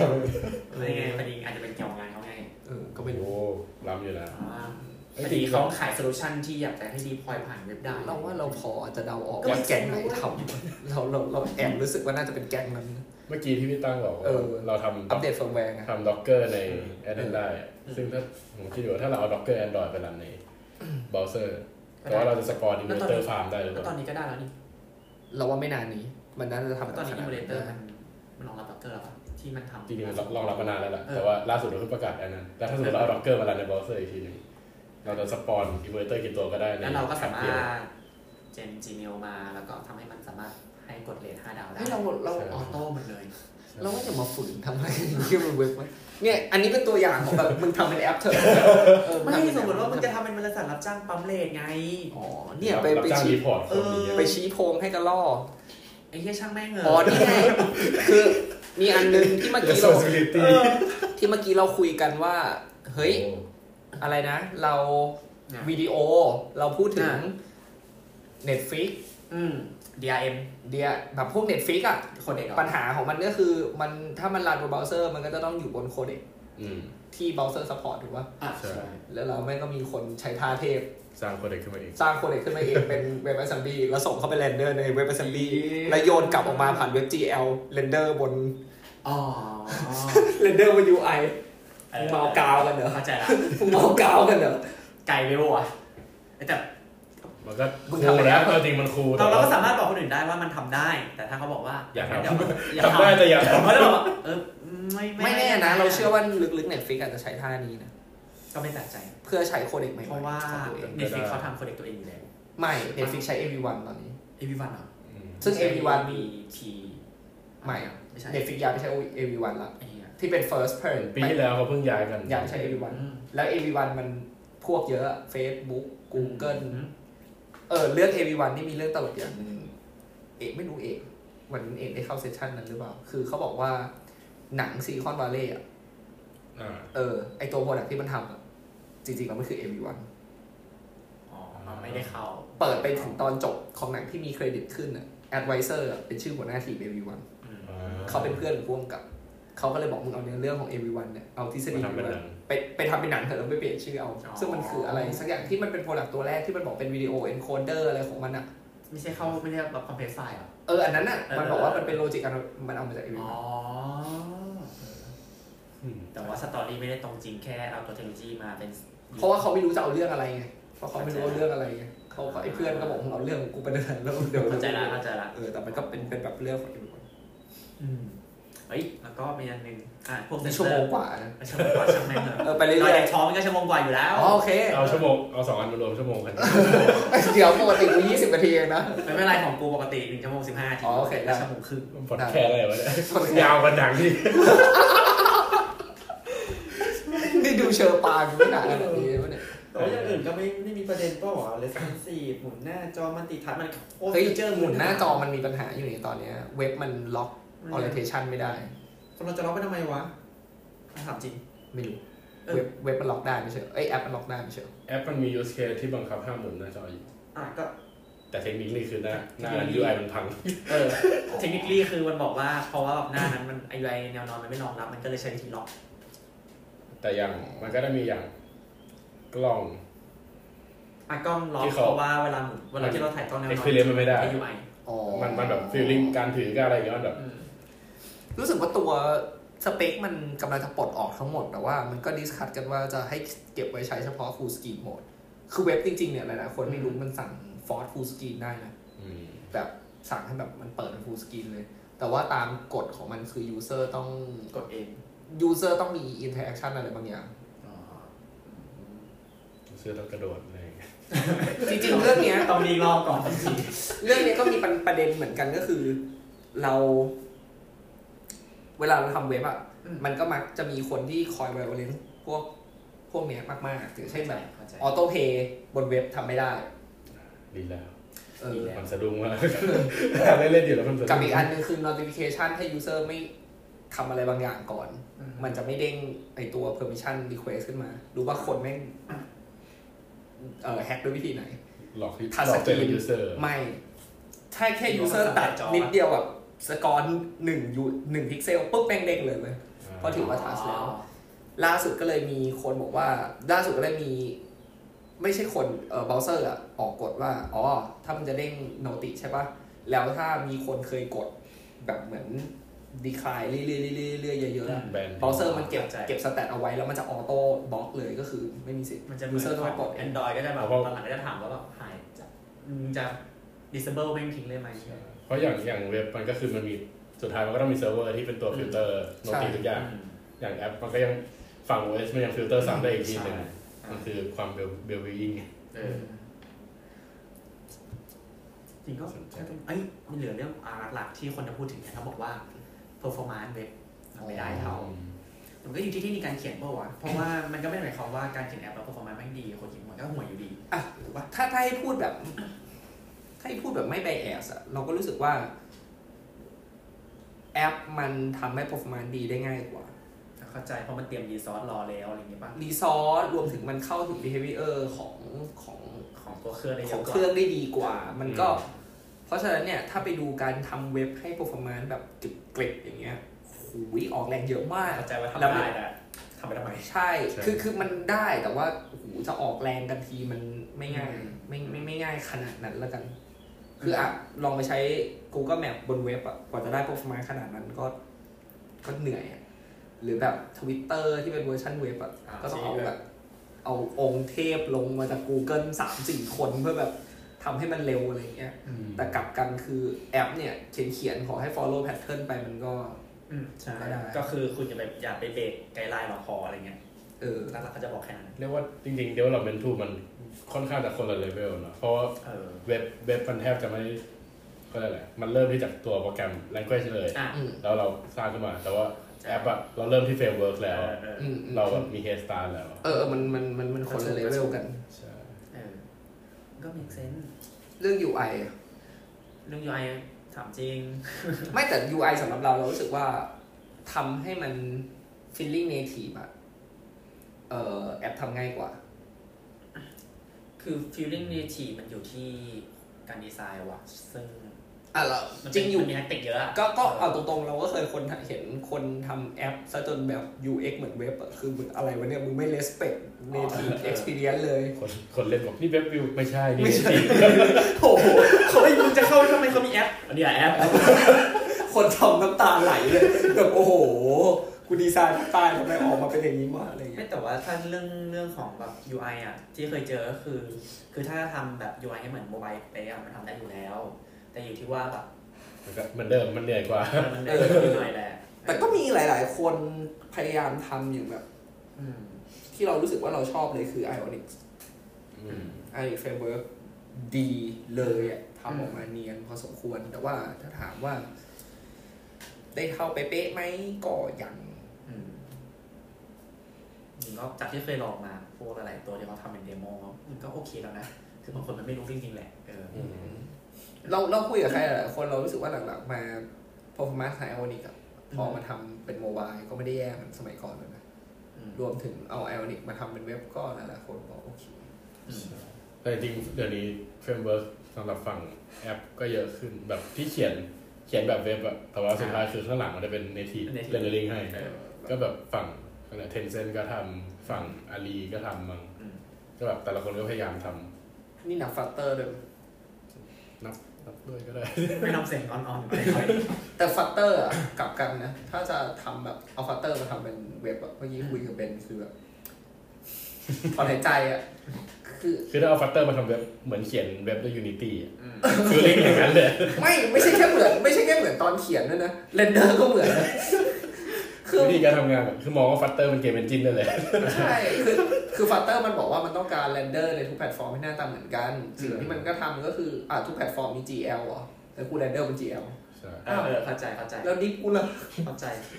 เคยไปถามมันเรื่องเป็นแบบที่ง่ายสุดไงคือแบบพื้นฐานของที่แบบที่มึงทุกอันมีแหละกับคันวัดกับ GL เออก็เลยไปถามว่าอ้าวแล้ว SEO อะใครก็เอา SEO บนแอปกัน ตอบอย่างนี้ไม่ได้ตอบอย่างนี้ไม่ได้ตอบไฮไลท์คีย์เหลือเลเวลเดียวใครๆก็ชอบเออแคนวาสเดียวเลยเดียวเปิดมาไม่เป็นแท็กกันวานบ้านวิวไม่ดีใครๆก็ชอบเกลียดคำว่าวิวไม่ดีไหมจะเจอเออแต่อย่างที่มึงบอกว่าแบบคือตัวเทคนิคอลลี่มันทำได้แต่ว่าถ้าเป็นแบบรัฐมันสุดโตงอะมันไม่ได้จริงๆอย่างคืออย่างที่บอกแหละฟีเจอร์บนเว็บ ที่มันพัฒนาขึ้นมา มันไม่ใช่แค่ มัน มันไม่ใช่ต้องการแบบโหย complete app อะมันแค่แต่รมัอนงรับซีเนเรโอส่วนใหญ่ที่คมันต้องการ close gap ระหว่างโค close the distance คอนเซ็ปต์เออสโลแกนสโลแกนบริษัทชื่อดังของคนหนึ่งสีเขียว สีเขียวแถวย่านราชประสงค์เออที่มีมาสคอตเป็นสารพัดตุ๊กตาสารพัดต่างๆนั่นแหละที่ทำทุกอย่างให้เราได้ใกล้กันโอ้โหโอ้โหสุดยอด คือคือสุดท้ายมันแค่ closing the gap เออมันทำให้คนรู้สึกว่าครับ เฮ้ยเราไม่ต้องทำแอปไปซะทุกอย่างหรอกอืมอะไรอย่างเงี้ยอืมเท่านั้นแหละ แต่ว่าถามว่าแบบถ้าให้ตอบแบบอ๋อพี่ครับต่อไปจะไม่ต้องทำแอปแล้วใช่ไหมเราก็รู้สึกว่า อืม ไม่ใช่ ไม่ได้เนาะยังเป็นไม่ได้ของที่เนาะพันเริ่มกันอยู่พี่ไม่มีตังค์หากินมันแค่อันนั้นอันนั้นก็จริงแค่ทำในคนละช่วงเวลามากกว่า ผมรู้สึกแต่อืมแต่มุมนึงเราแค่รู้สึกว่า ก็อย่างน้อยมันก็มีช่องทางให้เราทำเว็บให้ดีได้กว่าเดิมแต่ว่าจริงๆมันเป็นคำตอบที่ดีที่ดีว่า คือถ้าดูในเคสส่วนใหญ่อะทำได้ทั้งแอป แล้วก็เว็บอะอืมสุดท้ายมันจะมันตัดสินใจง่ายเว้ยว่า ถ้า resource เรามีแค่โมบายแอปอะก็ทำแอปถ้ามันดีซอสเรามีแค่เว็บหมดเลย ก็ทำเว็บให้หน้าตาคล้ายโมบายแอปได้ คือมันสามารถมีเน็ตได้ง่ายตัดสินใจได้ง่ายขึ้นอยู่เรียกว่าอยู่ที่ทีมอยู่ที่เออ product ใช่อยู่มันมันไม่ได้อยู่ที่เทคโนโลยีมากกว่าอยู่ที่คนอะเออเทคโนโลยีคือมันค่อนข้างใกล้กันยกเว้นแบบเทคโนโลยีที่มันแบบ specific เอออันนั้นเคส by เคสก็ก็ยอมไป คือคืออย่างที่เราบอกแหล้วว่ามันก็คือถึงแม้จะเว็บจะมีแอปที่ home screen แต่ feeling มันก็อาจจะสู้การ install บนบนบน store ไม่ได้อ่ารวมถึงมันก็ทำเรื่องแบบ take down ไม่ได้อะไรเงี้ยอ่าแต่มุมหนึ่ง เว็บมันก็มีความสามารถในการ search ผ่าน Google หรือแบบพิมพ์ URL ได้ ซึ่งซึ่งสองอย่างนี้มันมี behavior ที่ต่างกันแบบอ่าสมมติมันมีเคสหนึ่งที่เราได้ยินตอนคน Web Summit ครั้งแรกเลยอะที่ Lyft มาพูดว่า Lyft ทำหน้าเรียกรถเป็น PWA Lyft บอกว่าถ้าคุณยืนฝนตกอยู่กลางซานฟรานซิสโกแล้วคุณต้องการเรียกรถ แล้วคุณไม่มีแอป Lyft อยู่ในตัวอ่ามันต้องส่งเสียง What is the choice วะเออก็แค่ออกมาสสอบตอบ purpose นั้น เราก็เชื่อเหมือนกันว่า ไอ้แบบ feeling ที่แบบอยากใช้ครั้งแรก ยังไม่รู้ว่าจะ install ดีไหมอะไรอย่างเงี้ยมันมัมันทำได้ดีกว่า มันมันมันช่วย close gap กับ user คือแบบ ตอนนี้เราใช้วิธีเนี่ยอัดโปรโมชั่นไปเยอะเพื่อให้คน install ใช่ปะอ่าแต่ถ้าคนมันแบบ อ๋อ ยังไม่ต้องมีโปรโมชั่นอะไรมากแต่คนแค่รู้สึกอยากลองแป๊บนึงว่าเข้าแอปกดเลย ไม่ต้องไม่ต้องผูกบัตรด้วยเออหรือแบบอะไรอย่างเงี้ยแบบเข้าไปเร็วๆแล้วก็ลองใช้ดูอะชอบก็อ่าถ้าถ้าชอบเขาจะ install ต่อ เพราะยังไงมันก็เด้งแบบอืม banner ออกมาบอกคนว่า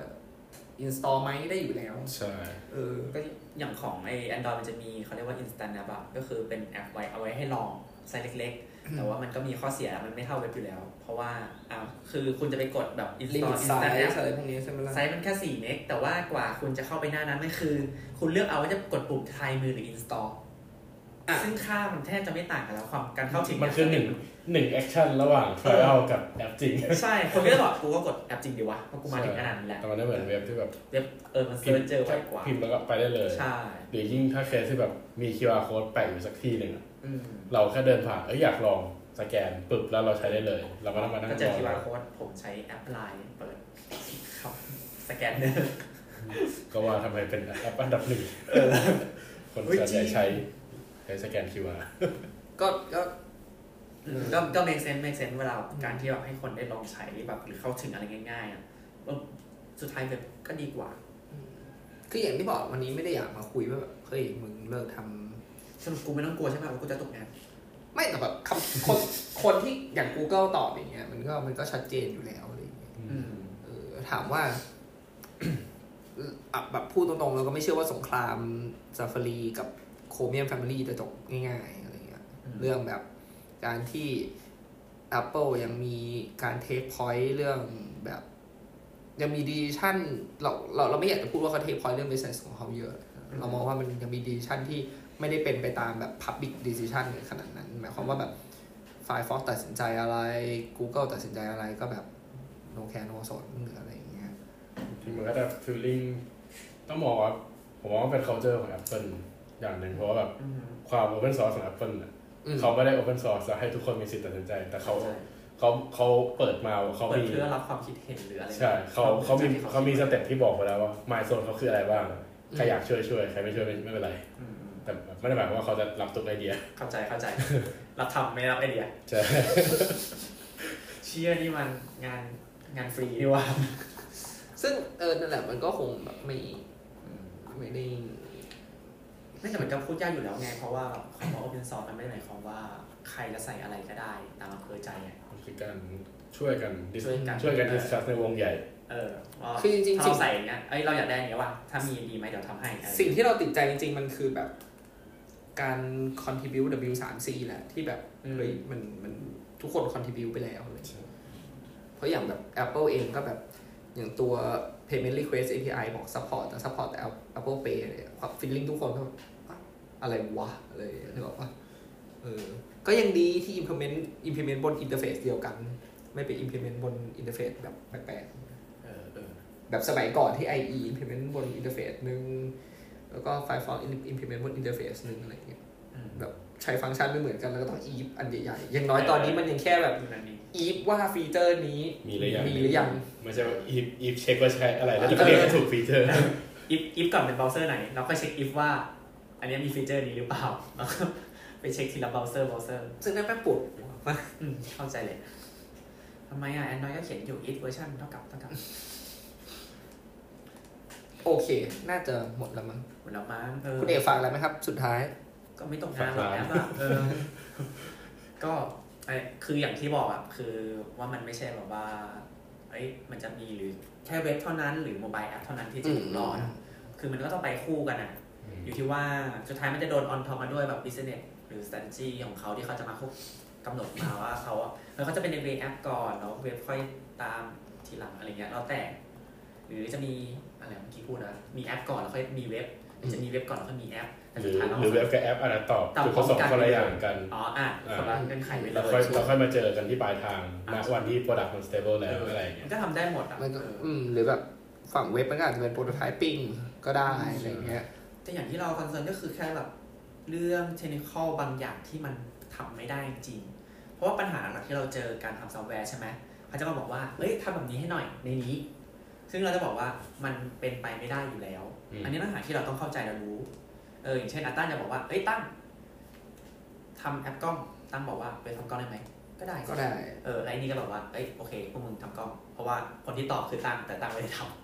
แต่พอพอตั้งไม่รู้ว่า เอ้ยเรากล้องอะไรของคุณอะอ๋อคืออยากจะได้แอปแบบ เหมือนคำล่าทางศูนย์เป็นเว็บอ่า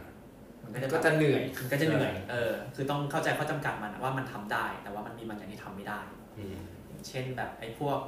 เจอบ่อยเฮ้ยเนี่ยทำไมมือถือยี่ห้อเนี้ยมันมีฟีเจอร์นี้อืมซึ่งมันเป็นคิลลิ่ฟีเจอร์ของเครื่องนั้นใช่แล้วคุณจะเอามาใส่ คือขนาดกระทั่งแอปด้วยกันมันยังทำไม่ได้เลยใช่ เออเพราะงั้นต้องเข้าใจในจุดเนี้ยว่าข้อจำกัดของมันจริงๆแล้วมันคืออะไร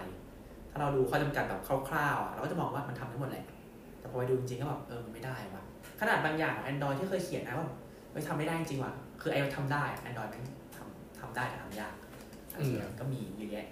เออ ก็ตัดสินใจให้ดี รีเสิร์ชให้ดีเออมันจะทำอะไรจริงๆเรื่องรีเสิร์ชนี่สำคัญมาก เพราะว่าสมมติอย่างที่เมื่อกี้พี่เอกยกตัวอย่างแอปกล้องเออถ้าสมมติบอกว่า เอ้ยจะ ถ่ายรูปได้ไหมอะทุกคนถ่ายได้หมดได้ได้อยู่แล้ว แต่ถ้าวันหนึ่งบอกว่ามี requirement เพิ่ม อยากถ่ายแบบโปรโมทอะไรเงี้ย อ่า อยาก access รอรอ data รอ image ที่ได้ออกมาแล้ว process แม่งวันนั้น แล้วนะวันนั้นเสือกตัดสินใจด้วยเลยคนเป็นที่ว่าทำเว็บได้ทำเว็บ เจ๊ง จบ เฮ้ยเออมันเป็นอย่างนี้จริงๆนะ ใช่ เออ เป็นอย่างนี้จริง มันก็เป็นเขาเรียกว่ามันเป็นหนึ่งใน skill เล็กๆ ในการที่เราทำช่วง R&D ว่าแบบ เราเราไม่ควรมองแค่ตรงนี้แต่มองว่ามันมีความเป็นไปได้ไหม คือถ้าถ้าตัดสินใจงั้นก็แปลกใจว่าแบบคุณตัดสินใจยังไงอะคุณไม่มี roadmap หรอใช่เออถ้าคุณตัดสินใจโดยไม่มี roadmap ก็อันตรายอยู่แล้วอะ product คุณ random ขนาดนั้นเลยเออนี่มันเออก็เทคนิคอลเดฟก็เกิดขึ้นอย่างนี้หัวะเออใช่ส่วนฝั่งเว็บก็แค่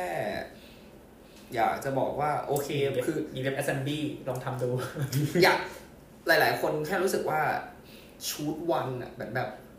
ทำอันเดียวแล้วอีกอันทิ้งเลยอะไรเงี้ยส่วนใหญ่แล้วส่วนใหญ่เว็บมักจะโดนทิ้ง เหมือนแบบเราลองไปดูดิแบบหูยแอปโคตรดีแต่เว็บห่วยมากเลย มีบ่อยมากเลยอืมที่เรามันจะเจอ เพราะฉะนั้นเข้าใจ เรารู้สึกว่ามันมีแบบส่วนตัวบางทีเข้าไปเว็บอะไรบางอย่างเขาแบบยังไม่อยากโหลดแอป หรือไม่รู้ด้วยซ้ำว่ามีแอปไหมเพราะว่า search จาก Google แล้วเจออย่างเงี้ยแต่พอใช้ไปถึงจุดจุดๆหนึ่งเรารู้สึกว่าเชื่อ usability มันห่วยว่ะ สิ่งที่เราทำก็คือเลิกใช้ไปเลยอ่าเรารู้สึกว่าการทำเว็บที่ดีมันก็อาจจะทำให้เรารู้สึกว่าอ๋อเฮ้ยแม่งใช้แล้วดีว่ะนั่นเดี๋ยวเราไปโหลดแอปอืม first impression เออมันเป็น first เออ impression อะมัน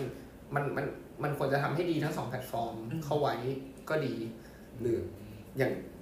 เราเชื่อว่า Flutter ก็ออกมาตอบโจทย์ตรงนี้เองเหมือนกันก็คืออะก็ก็อืมมันจะได้ feeling คล้ายๆกันเลย migrate ง่ายเวลาจะ migrate ทางแพลตฟอร์ม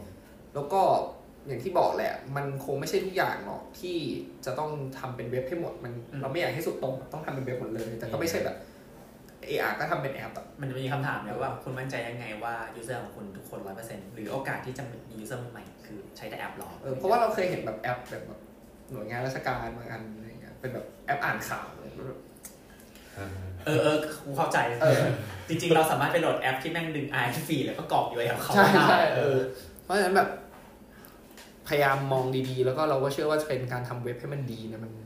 มันเริ่มมาเรื่อยๆแล้วแล้วก็ให้ความสำคัญละกันว่าแบบทำทั้งแอปทั้งเว็บให้ดี เพราะเราเชื่อว่ามันมันมี use case ที่ต่างกันอยู่อันนี้เห็นด้วยเห็นแค่ว่าฝั่งแอปก็ทำแอปให้ดีง่ายกว่าเพราะ guideline มันนิ่งไงเออมันควบคุมได้แพลตฟอร์มไงก็เขียนกันอย่างนี้มาสิบปีแล้วไม่มีอะไรเปลี่ยนมันจะไม่นิ่งได้ไงเออจริงแม่งก็เก็บเหมือนเดิมเหมือนเดิม ไอ้ที่เหลือมันก็เข้ามาให้ช่วยมันง่ายขึ้น เออ สุดท้ายมันก็คือเหมือนเดิม เออเอ้ยวันนี้เราก็หากินมาไปที่เดิม reuse ๆ reuse โอเคครับทิ้งท้ายอะไรไหมก็ไม่แล้วไม่มีแล้ว ก็จริงๆเราลืมแนะนำตัวมึงรู้ป่ะโอเคครับ ผมตั้งครับอะตังเอ้ยแนะนำตัวแบบทางการก่อนอ๋อผมตั้งวรรณวงศ์ดีกิจครับ ครับผมผมเอกสมเกียรติกิจวงศ์วัฒนะครับ ผมเบนขจรศักดิ์พิวัฒนานนท์ครับ โอเคนั้นครับเราลาไปก่อนจบรายการเพียงเท่านี้ครับ ครับ สวัสดีครับ สวัสดีครับบ